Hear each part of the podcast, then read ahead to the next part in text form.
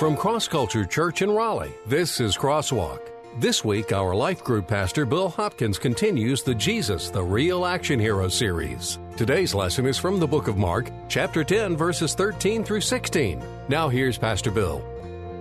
Clay has been leading us through the book of Mark and talking about the real action hero, Jesus, the real action hero, that the book of Mark puts this heavy emphasis on his action. Uh, and today we come to, to a, a section that I kind of labeled as it's kindergarten Jesus, the ch- Jesus with the children. And uh, these movies, uh, Kindergarten Cop, some of you, oh, a good number of you, was uh, made, before before you even born, uh, or you were very young. It's kind of an old reference. Uh, but I looked. There's it started a whole genre. There was a whole bunch of movies that followed the year, years after Kindergarten Cop came out uh, uh, of action heroes, you know, doing something working with kids. It's kind of fish out of water story. And it, uh, just a, a, few of them. Chuck Norris did Sidekicks. Probably few of us have ever seen that. Burt Reynolds, Cop and a Half. Vin Diesel in The Pacifier. Ice Cube did Are, Are, Are We There Yet? Uh, Jackie Chan, The Spy Next Door. And somebody liked that one, huh? Uh, Dwayne, Rock, Dwayne the Rock Johnson, the game plan. Uh, my daughter and I watched that together, so I go and kind of enjoyed that. And then still, Sylvester Stallone went completely the other direction and did uh, Stop or My Mom Will Shoot, uh, which many people will label as like the worst movie he ever did, and that's saying a lot because there was a few it, good many clunkers that Stallone did. But I think what you know these these were all in the comedy genre. Take the big, tough action hero, the guy who has been trained to kill and maim his enemies. He's, he's you know, is an undercover or agent, he, you know, the SEAL team guy or, or the tough cop with the attitude, and then put him with kids. Put him in a situation where he has to interact with kids, and there's this contrast, right? That's what the, the, the comedy is based on. It's that contrast. And how does he deal with it? And funny moments. And, and usually, eventually, the children end up teaching uh, the tough guy something about themselves, and they, they learn and they grow, grow from it. And, and I think it's, it's, that, it's that fish out of water story that, that we enjoy. And I think as we go to our passage this morning, as I read it, you can see how the disciples maybe th- thought Jesus the same way. Like Jesus, the Messiah, the one who calmed the, the waves just by speaking to them. The, the great teacher, that he and children didn't go together. And boy, did they have a lot to learn. Uh, let's, let's read from uh, Mark chapter 10 and uh, verse, thir- sorry, verse 13. Uh, oh, and, uh, you know, I know Pastor Clay started in a divorce last week, and uh, I, uh, we talked about it ahead of time because he had offered when he asked me to preach. He said, "Well, you can do your own passage, or if you like to to continue on with with Mark, that that'd be great too. Either way you want to." And I said, "Well, one of the reasons why I said, uh, well, I'll go on with Mark because a lot of times, you know, this is one of the reasons why uh, Pastor Clay is a big uh, a proponent of expository preaching is because it forces you to deal with text and not hide. If I pick one out that I like, uh, then uh, you know, it's probably something that I kind of feel kind of good about. Whereas if I just if I go with the one that's next in line, then I'm forced to deal with that passage, and God can work on me, uh, and I'm not kind of thinking, oh, you know, what does so and so need to hear? You, you got to kind of get that. So I so I went ahead with it, and let's read. Some people were bringing little children to him so he might touch them, but his disciples rebuked them. When they saw it, when Jesus saw it, he was indignant and said to them, Let the little children come to me. Don't stop them, for the kingdom of God belongs to such as these. I assure you, whoever does not welcome the kingdom of God like a little child will never enter it. After taking them in his arms, he laid his hands on them and blessed them. Uh, this seems to take a little bit from a, uh, what's going on, the parents bringing the children. It was kind of a custom, a Jewish custom for you know, if there was a, a great teacher, uh, that they would bring children to them to, to be touched by them, uh, the, you know, as a blessing by offering up a prayer uh, uh to the child that oftentimes uh, it seems to have been a, a little bit of a commitment to, to actually invest in that child and, you know, and uh, in helping them to, to, to grow and achieve that, that blessing. And so the parents, whether or not they understood all that Jesus was, it doesn't really t- tell us from the text, uh, really know that. But the disciples, and this is not the first time that you see them doing this in, in the Gospels, uh, they kind of act as Jesus' handlers. Uh, and he's clearly not happy with this. You know, the, the text says he's indignant. It's, it's probably even stronger than, than that. Uh, in, we, we translate it, translate it indignant. The word can mean grieved.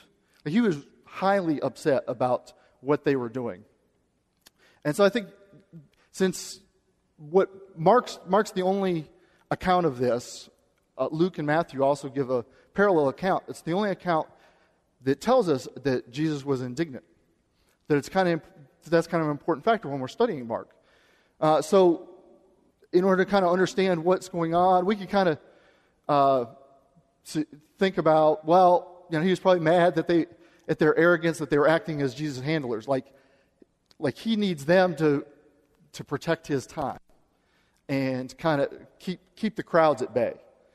Uh, maybe he just uh, understood he's like, you know, I, I like kids. I like I have some some playtime. Maybe Jesus was trying to pr- protect that, and that's why he was upset with the disciples. Different things we could think of when we look at the text probably are, are partially, at least partially true. But I think if we go back in the context, we jump back in, in Mark just a l- little bit to chapter nine. We see uh, uh, we get we get a better picture of it. Uh, what the text says about it. Uh, 30, Mark 9, 35 through 37. So sitting down, he called the twelve and said to them, If anyone wants to be first, he must be last of all and servant of all. Then he took a child, had him stand among them, and taking him in his arms, he said to them, Whoever welcomes one little child such as this, in my name welcomes me, and whoever welcomes me does not whoever welcomes me does not welcome me, but him who sent me. Now, Pastor Clay uh, covered this a few, a few weeks ago, and this followed uh, a section where they tried to tell a man who was casting out demons, don't do that because you're not following with us. Uh, and, and Jesus uh, gave a, a, a, little schooling for that, and he, he gives them these, these words about it. And when you look at it, you see this first statement by Jesus If anyone wants to be first, he must be last. Uh, last of all and servant of all. And then he says, in this, uh, uh, this other line here in the, in the text, whoever welcomes one little child such as this in my name welcomes me. And whoever welcomes me does not welcome me, but him who sent me. So, based on this teaching that they've heard, what do the disciples do? It's probably not a long um, bit of time between, between then. It's hard, kind of hard to tell, but uh, you know, he, he has a discourse of teaching. Chapter 9 actually gives the most uh, detail in Mark of Jesus' teaching. It's kind of the longest section of teaching him. He goes into the section on divorce.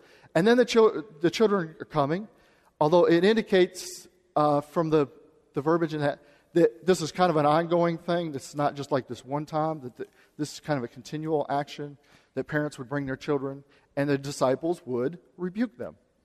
And that's uh, like after the teaching that Jesus gave them about welcoming children, and mind you, there was a, there was a spiritual message that Jesus was trying to convey to adults. It's not just a, a material thing about children when he was talking in, cha- in chapter 9, just as we'll get to in chapter 10. But still, like this whole idea of, of being, it's kind of a, an elitism. Well, you know, the children, you know, they don't really understand. And these are probably a very small children. It says little, little children. Uh, Luke kind of gives a clue that there was infants, uh, probably talking about like less than school age, like toddlers and infants, ba- babies, uh, children who probably they're probably not going to listen uh, too much to, to Jesus' teaching. Uh, the disciples might say, well, they, they're not really going to get anything out of this. They're just going to be in the way. It's just a time grabber. And Jesus says, no. He, I think his anger is because of this kind of elitism um, and, and they're not getting what he's telling them about the kingdom. Because what he goes into when he uh, is a, a, teaching about the kingdom, he, it's, and he uses the children as an illustration. And we have to be careful. When I, when I looked at this passage, I was sort of like, I don't know, because I think, you know, maybe people expect kind of a, uh, the, you know, children's ministry message, parenting message. And there's probably some things we could take from it, but I, I think there's better passages for that. This passage, what Jesus does, if we, if we try to teach about how we teach children from this, I think we miss the fact that Jesus is trying to tell us what children teach us. That, that's why we're, we're not going to, we're going to keep it focused on what does it teach us? What is he trying to teach the disciples? First thing that he is trying to communicate to the disciples through the children, he says, uh, let the little children come to me, don't stop them, for the kingdom of God belongs to such as these. Now, the kingdom of God is the reign and rule of Christ in the hearts of people. And this is a continual, Jesus is trying to get this through to the disciples through various illustrations. The, the children is, is one more illustration of something seemingly small and insignificant. Like we studied in, in, in past the, the mustard seed that grows to be a large, large tree. Uh, the sower sowing seed, sowing a crop that, uh, that grows, starts out small, something you can't really see, but becomes something uh, much bigger. And Jesus keeps trying it, he keeps coming back to this. 14 times he mentions the kingdom of God in the, in the book of Mark. Uh, largest number of them concentrated in this chapter 10 because the next section uh, uh, addresses this issue of the kingdom of God too. Uh, how the, the phrase uh, belongs to, to such as these is telling us they, they possess. This is the kingdom of God. It's kind of the same way like when you're growing up in your parents' house. You say, hey, that's, that's my house. That's our house. You know, you, it belongs to you, but it really, it really belongs to your, to your parents, right? At some, at some point, they're going to remind you of that. time to go or pay rent. So, uh, at least that's kind of my house. But they're a part of it. And he says, to such as these, as ones like this. In other words, the, he, what he's really getting to is the kind of the attitude and character of children. We have to be careful because he's not saying the children are innocent, because they're not. Many of you can testify to that, right? Children just, they're, they're, they're not. Sometimes we like to say, you know, it, it's adults that mess them up, and there is some, there certainly is some of that. We, we can be really bad influences on kids and do terrible damage to them. But they have a sin nature. But there are some great qualities about kids that we can, we can eliminate. And part of it is just the nature of, of being a kid, being so little. Um, we come to the kingdom of God with nothing. That's the first thing that we can, we can learn. It, he holds the kids, he kind of creates this picture. Uh, you know, baby, it's vulnerable, it's helpless, defenseless, right? Little, little kids, they have to have caretakers to survive. There are so many dangers for kids. At the time of Jesus' ministry on earth, and even now, there's still so many dangers for kids. They can't feed themselves. They can't, if, even if you, if you get it to them, they can put it in their mouths. They can't provide the food. They can't provide clothes for themselves, shelter. They don't know when to get in out of the rain. They don't, there's so many things they don't know about. They don't know you can't put, your, uh, put metal things in that light socket over there, right? How many parents, you, you, start, you put those plugs in the walls all over the place to protect them. They are, they are vulnerable and helpless. They really, and they really don't. And I think one of the things that Jesus is saying that is good about the kids is what the disciples were like.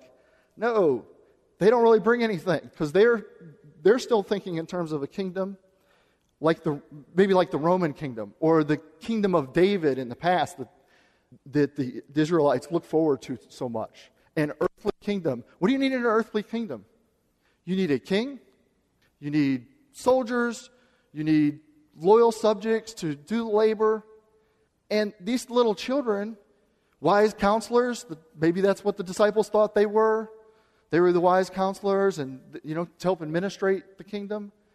And in kids, most of that they can't do. They pull, re, they pull resources because they don't really have anything. They, you know, like we love them, but really, when they come into the world, what they don't bring anything with them.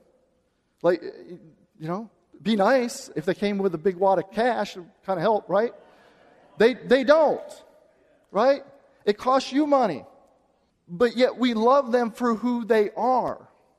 We just love them for who, who they are. We just love on them. And, it, and, and in that way, parents express the common grace of God to all kids. It, with the hopes that one day that, that through that common grace that parents act as a conduit for that they'll experience the special grace of god in relationship with him as he becomes becomes their father. But jesus nothing kind of like it's this humble state that they live in that allows them to really just accept things. They don't need, think of, think of, most of us, as we get older, will live scared of that moment when we can't do things for ourselves. So many people, I mean, uh, and, and like my grandmother, my, my dad, and my uncles have been going through this for a while, where my grandmother, she gets older, you know, she, she wants to, to keep her independence, but some things she can't do. You know, you kind of go back as your health goes toward childhood. And it, it's kind of a humble way to live. You live under the, the care and nurture of somebody else that you can't do without. And that's, that's, what, that's what children, that's how they exemplify what we need to, to, to be, what we are, disciples are not getting the fact that they're in the same boat as the children. We're in the same boat. Like, spiritually speaking, there's a lot we don't know. There's a lot we don't, there's a lot of things that uh, can uh, harm us that we're not aware of that Jesus is. We need rest in His, His care and protection. Let me just give you a few ideas uh, about this. When, when, we, when we come with nothing, Jesus uh, Jesus gives us his provision, he gives us his teaching, and his power and his love. And I'm going to give, the, give these to you kind of fast. I wanted to just kind of share this with you. The reason why I kind of picked out these four, because it's not really explicit in the, in the text, is because I, I read back from Mark chapter 1 all the way through. And every one of these is something that the disciples had, had an issue with, uh, had difficulty with in preceding chapters. His provision. They still, remember that? They still questioned uh, where are we going to get bread after Jesus had fed 4,000 and 5,000. They, they, they corrected his teaching after they've heard him interact with the great teachers of the day and make them look silly, they still questioned his teaching and, and tried to correct them when he said, Hey, the, the Son of Man will be crucified and rise again on the third day. They're like, no, no, that's going to happen. His power. They're laying, in the, they're laying in the boat when the storm comes. And they also question his love when they say, Lord, don't you care that we die? And then he gets up and calms the storm. And then, he's a, then they're afraid because they didn't understand his power. All of these things the, the disciples struggled with. And again, I think that's, that's kind of where the, the indignity eh, comes, why Jesus is upset this. All right, got to move on. We need to empty, empty realize our, our just emptiness that we, we really come before God with nothing. There's we, no righteousness, uh, no good works, nothing, nothing that, that He doesn't need to provide for us. And we need to receive the kingdom of God with abandon. That's one of the qualities of kids that, that we can see. Um, I, I, I deli- I've delivered bottled water for a long time. I mostly work in the warehouse now. I was on the route on a regular basis, though, delivering all these businesses and stuff. And a lot of times people would offer you a, a snack from their, their snack kitty. Uh, sometimes they just have a jar, jar, of candy, and that's not that, that much. Or, and they, they, would, they would offer, uh, if you were coming and going and delivering to them, they'd offer you something. Or they say, hey, there's sodas in the, in the refrigerator, get one if you want. And I always, turn, I always turned it down. I always said, no, thank you. Oh, and I, I don't know if any of you guys kind of like this, like, for me, that seems like the polite thing to do. It also seems a little more professional, but in general, like, when I was a, when I, I, I learned this from, as a kid, and hopefully, I, you know, got it right because I, what I remember is my mom teaching me this that whenever we would go to uh, uh, one of her friends' house to visit or something, they offer me something, and of course, you know, you're you're four or five years old, man. Yeah, know, candy, ah, you know, a drink, whatever, whatever they offer. And, you know, my mom, however she said it, instilled in me that, well, it's polite for them to offer, but it's more polite for you to, to say no. Say thank you. I don't know if any of you like that. It may be, I, I, I was, I am a Yankee, so maybe, maybe that's the kind of, kind of thing I up that way that, you know, you just, you just say, you just say no. Oh, uh, and so for me, kind of the accepting things sometimes can be hard. For others, it may be other things. Maybe it's maybe it's just a pride issue of, you know, I I don't need that. You, why are you giving me this? Maybe it's a guilt issue. Like you ever had somebody offer you something, and you knew you really didn't treat them that well, but they were being really nice to you, and if you accept it, like you're going to kind of feel guilty about it. I don't know if anybody's ever, but nobody else has ever felt that. Most of us don't, you know, have a, a theology based around gift giving, but probably a lot of us have some of those same same thoughts. It's an obligation, uh, and you know, I wonder how many with the kingdom of God, with the salvation that He offers, do we feel like that? Just an unwillingness to because we don't want to return, have, feel feel obligated to give something back.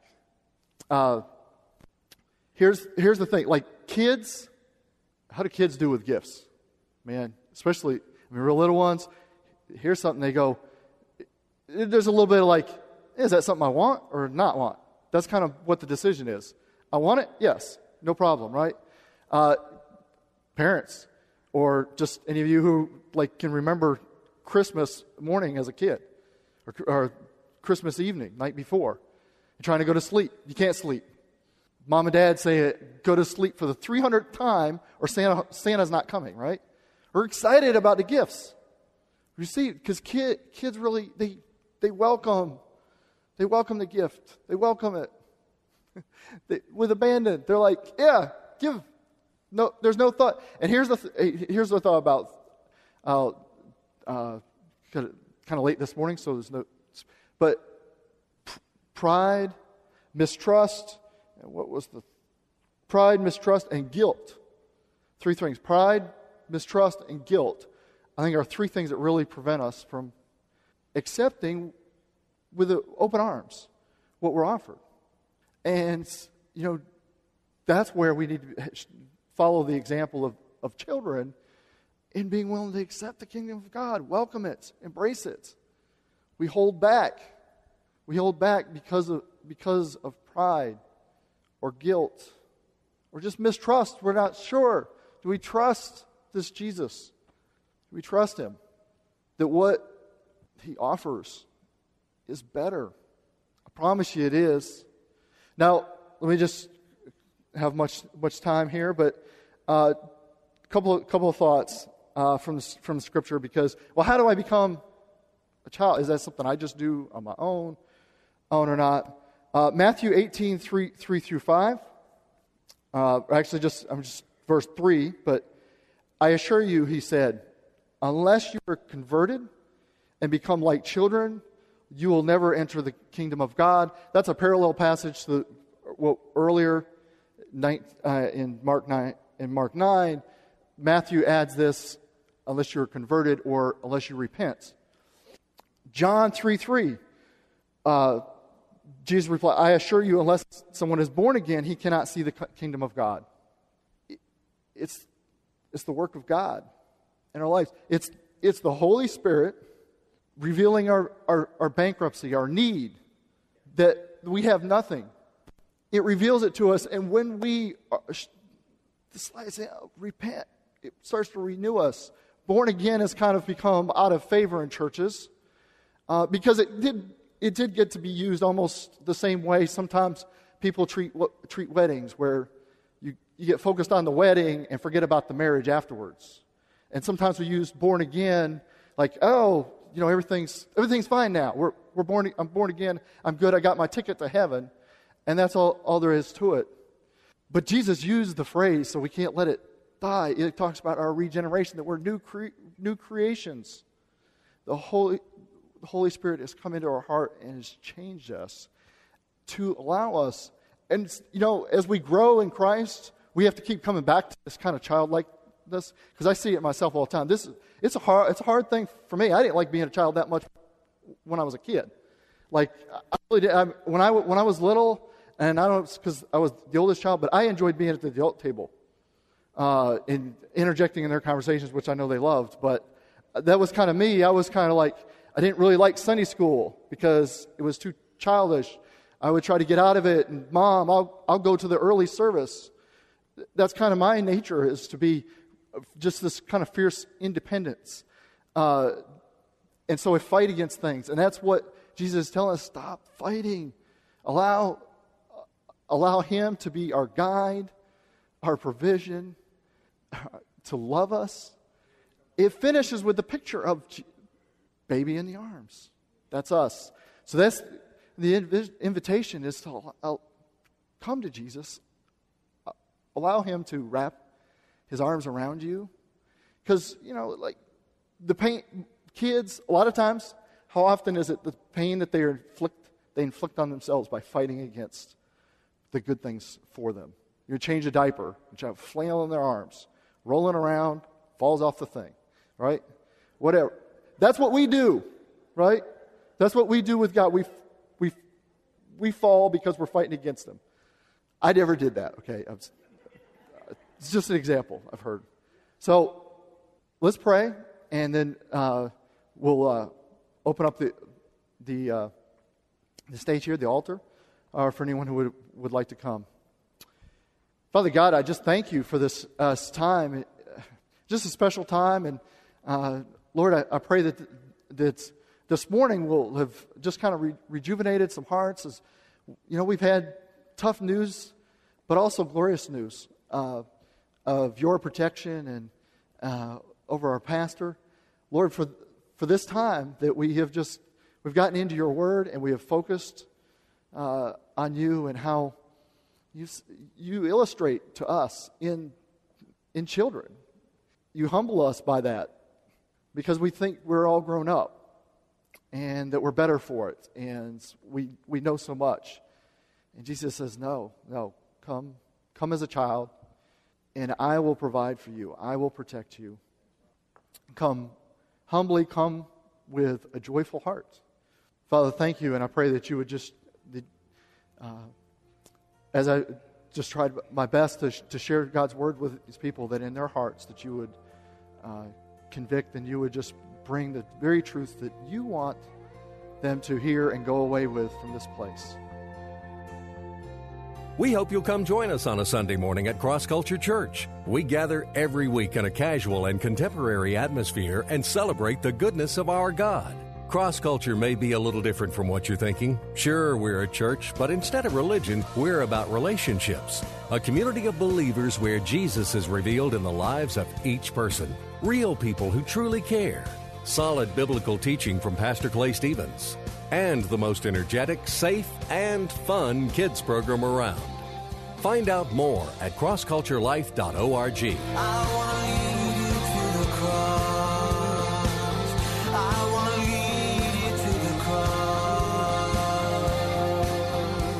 Cross Culture Church, taking the cross to our culture and taking our culture to the cross.